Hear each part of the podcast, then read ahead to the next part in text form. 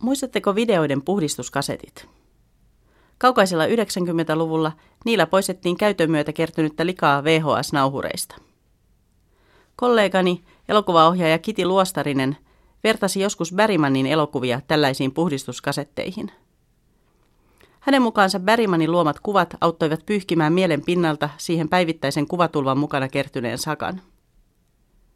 Viime aikoina olen ajatellut tätä Kitin luomaa ihastuttavaa mielikuvaa paljon.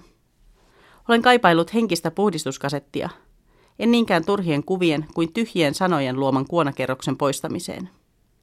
Minusta on tuntunut, että hukun verbaaliseen jätteeseen. Artikkelit, kolumnit ja blogitekstit leviävät netissä kuin kulovalkea, alkuperäisestä ympäristöstään ja asiayhteydestäänkin irrotettuna. Kommentointi on helpompaa kuin koskaan ennen – nopeaa, kasvotonta ja usein nimetöntäkin. Kaikkeen on helppo ottaa kantaa ja kaikkeen tosiaan otetaankin. Taustatietojen tarkistus, lähdekritiikki tai muu valistunut kyseenalaistaminen on niin last seasonia. Sillä perustellahan ei enää tarvitse. Lyhyt verbaalinen peukutus tai lyttäys riittää.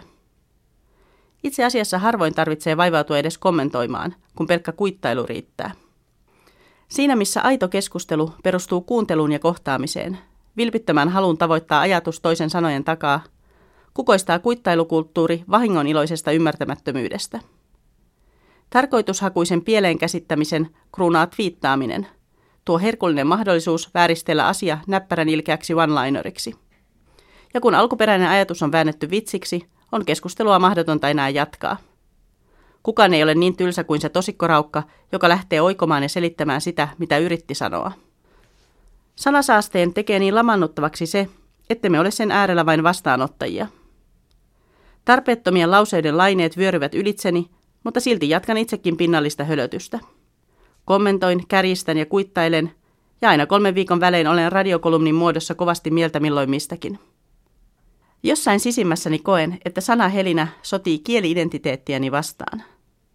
Suomen kielisinä me emme ole small talk-kansaa.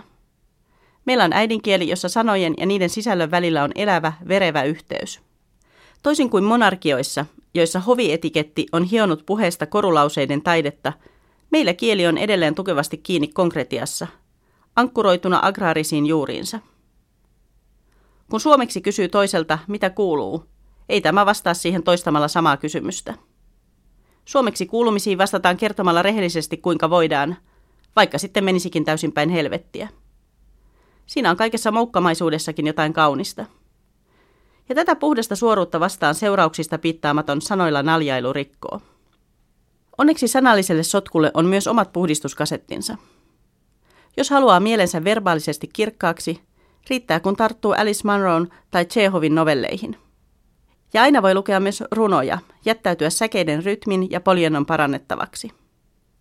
Tai voi avata Mirkka Rekolan kokoelman ja antaa aforismien huuhtoa ylitse vaikkapa näiden. Minä en kirjoita ajatuksia, niiltä ei saa rauhaa.